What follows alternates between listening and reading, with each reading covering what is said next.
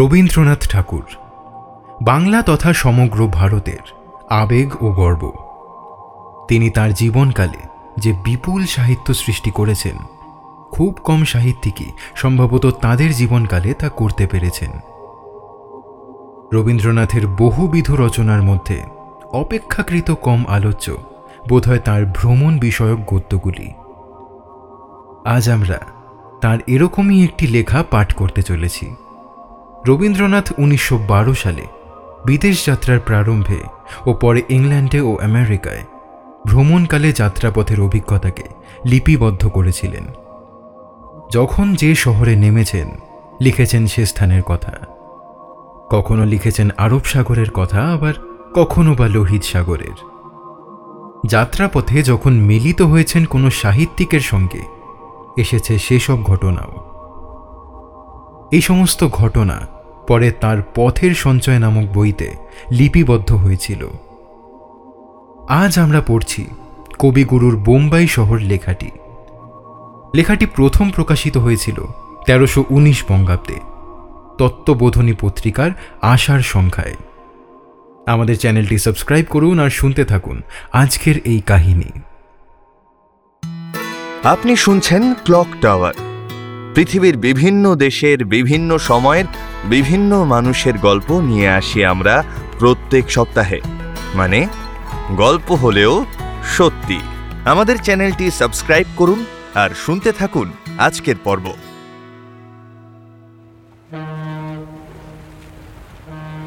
বোম্বাই শহরটার উপর একবার চোখ বুলাইয়া আসিবার জন্য কাল বিকালে বাহির হইয়াছিলাম। প্রথম ছবিটা দেখিয়াই মনে হইল বোম্বাই শহরের একটা বিশেষ চেহারা আছে। কলিকাতার যেন কোনো চেহারা নাই। সে যেন যেমন তেমন করিয়া জোড়া তাড়া দিয়া তৈরি হইয়াছে।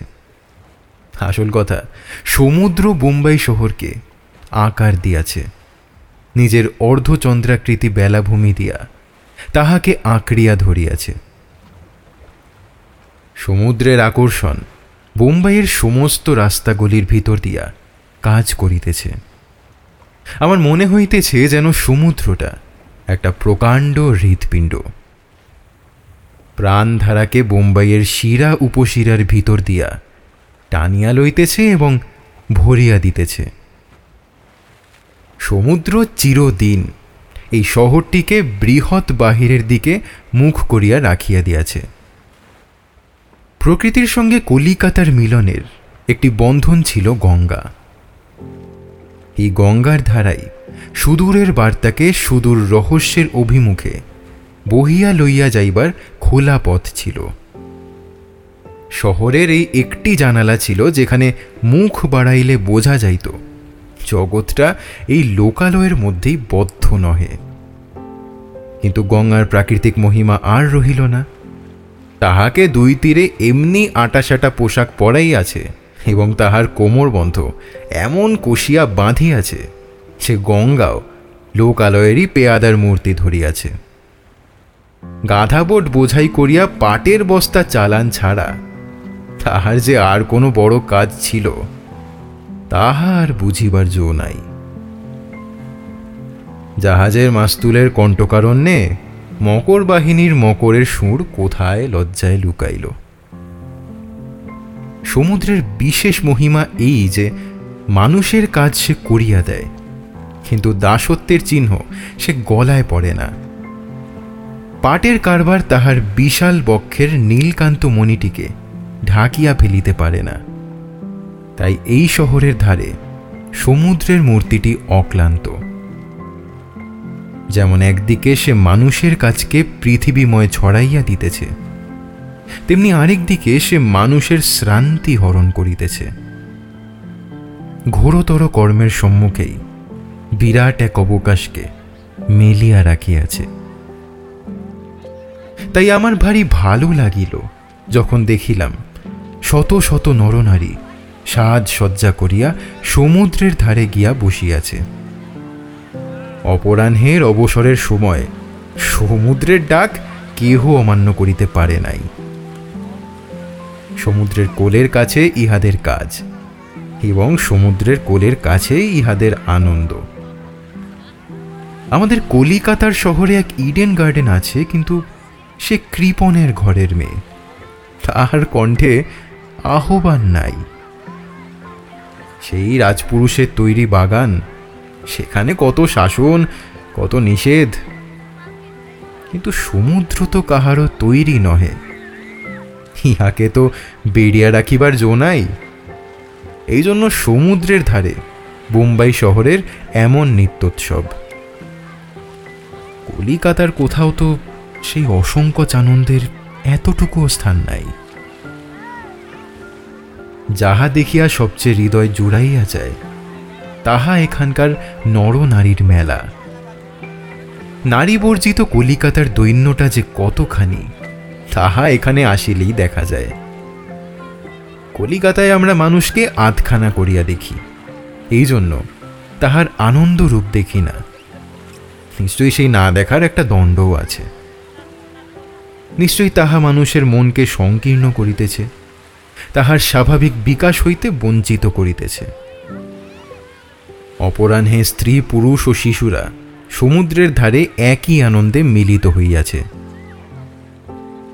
সত্যেরই একটি অত্যন্ত স্বাভাবিক শোভা। না দেখিতে পাওয়ার মতো ভাগ্যহীনতা।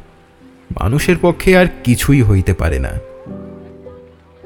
যে দুঃখ আমাদের অভ্যস্ত হইয়া গিয়াছে, তাহা আমাদিগকে অচেতন করিয়া রাখে, কিন্তু তাহার ক্ষতি যে প্রত্যহই জমা হইতে থাকে, তাহাতে কোনো সন্দেহ নাই। ঘরের কোণের মধ্যে আমরা নরনারী মিলিয়া থাকি। কিন্তু সেই মিলন কি সম্পূর্ণ? বাহিরে মিলিবার যে উদার বিশ্ব রহিয়াছে, সেখানে কি সরল আনন্দে একদিনও আমাদের পরস্পর দেখা সাক্ষাৎ হইবে না?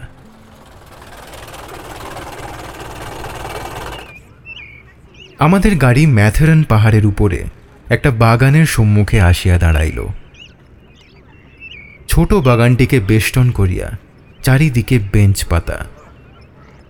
সেখানেও দেখি কুলস্ত্রীরা আত্মীয়দের সঙ্গে বসিয়া বায়ু সেবন করিতেছেন। কেবল পার্সি রমণী নহে, কপালে সিঁদুরের ফোঁটা পড়া মারাঠি মেয়েরাও বসিয়া আছেন। মুখে কেমন প্রশান্ত প্রসন্নতা। নিজের অস্তিত্বটা যে একটা বিষম বিপদ, সেটাকে চারিদিকের দৃষ্টি হইতে কেমন করিয়া ঠেকাইয়া রাখা যায় এ ভাবনা লেশমাত্র তাহাদের মনে নাই। মনে মনে ভাবিলাম, সমস্ত দেশের মাথার উপর হইতে কত বড় একটা সংকোচের বোঝা নামিয়া গিয়াছে এবং তাহাতে এখানকার জীবনযাত্রা আমাদের চেয়ে কত দিকে সহজ ও সুন্দর হইয়া উঠিয়াছে। পৃথিবীর মুক্ত বায়ু ও আলোক সঞ্চরণ করিবার সহজ অধিকারটি লোপ করিয়া দিলে মানুষ নিজের পক্ষেই কিরূপ একটা অস্বাভাবিক বিঘ্ন হইয়া উঠে। তাহা আমাদের দেশের মেয়েদের সর্বদা সসংকোচ অসহায়তা দেখিলে বুঝিতে পারা যায়।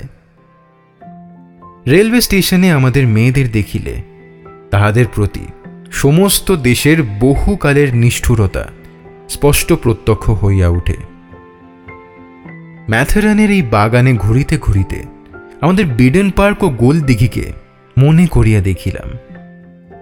তাহার সে কি লক্ষ্মী ছাড়া কৃপণতা? প্রজাপতির দল যখন ফুলের বনে মধু খুঁজিয়া ফেরে, তখন তাহারা যে বাবুয়ানা করিয়া বেড়ায় তাহা নহে, বস্তুত তখন তাহারা কাজে ব্যস্ত। কিন্তু তাই বলিয়া তাহারা আপিসে যাইবার কালো আজকান পড়ে না। এখানকার জনতার বেশভূষায় যখন নানা রঙের সমাবেশ দেখি তখন আমার সেই কথা মনে পড়ে। কাজকর্মের ব্যস্ততাকে গায়ে পড়িয়া শ্রীহীন করিয়া তুলিবার যে কোনো একান্ত প্রয়োজন আছে, আমার তাহা মনে হয় না। ইহাদের পাগড়িতে, পাড়ে, মেয়েদের শাড়িতে যে বর্ণচ্ছটা দেখিতে পাই, তাহাতে একটা জীবনের আনন্দ প্রকাশ পায় এবং জীবনের আনন্দকে জাগ্রত করে। বাংলাদেশ ছাড়াইয়া তাহার পরে অনেক দূর হইতে আমি এইটেই দেখিতে দেখিতে আসিয়াছি। চাষা চাষ করিতেছে। কিন্তু তাহার মাথায় পাগড়ি এবং গায়ে একটা মেরজাই পড়া। মেয়েদের তো কথাই নেই। আমাদের সঙ্গে এখানকার বাহিরের এই প্রভেদটি আমার কাছে সামান্য বলিয়া ঠেকিল না। কারণ এই প্রভেদটুকু অবলম্বন করিয়া ইহাদের প্রতি আমার মনে একটি শ্রদ্ধার সঞ্চার হইল। ইহারা নিজেকে অবজ্ঞা করে না। পরিচ্ছন্নতা দ্বারা ইহারা নিজেকে বিশিষ্টতা দান করিয়াছে। এটুকু মানুষের পরস্পরের প্রতি পরস্পরের কর্তব্য। এটুকু আবরণ, এটুকু শয্যা, প্রত্যেকের না থাকিলে মানুষের রিক্ততা অত্যন্ত কুশ্রী হইয়া দেখা যায়। আপনার সমাজকে কুদৃশ্য দীনতা হইতে প্রত্যেকেই যদি রক্ষার চেষ্টা না করে, তবে কত বড় একটা শৈথিল্য সমস্ত দেশকে বিশ্বের চক্ষে অপমানিত করিয়া রাখে, তাহা অভ্যাসের অসারতাবশতই আমরা বুঝিতে পারি না। আরেকটা জিনিস বোম্বাই শহরে অত্যন্ত বড় করিয়া চোখে পড়িল। সে এখানকার দেশি লোকের ধনশালিতা। কত পার্সি মুসলমান ও গুজরাটি বণিকদের নাম এখানকার বড় বড় বাড়ির গায়ে খোদা দেখিলাম। এত নাম কলিকাতায় কোথাও দেখা যায় না। সেখানকার ধন চাকরিতে ও জমিদারিতে। এই জন্য তাহা বড় ম্লান।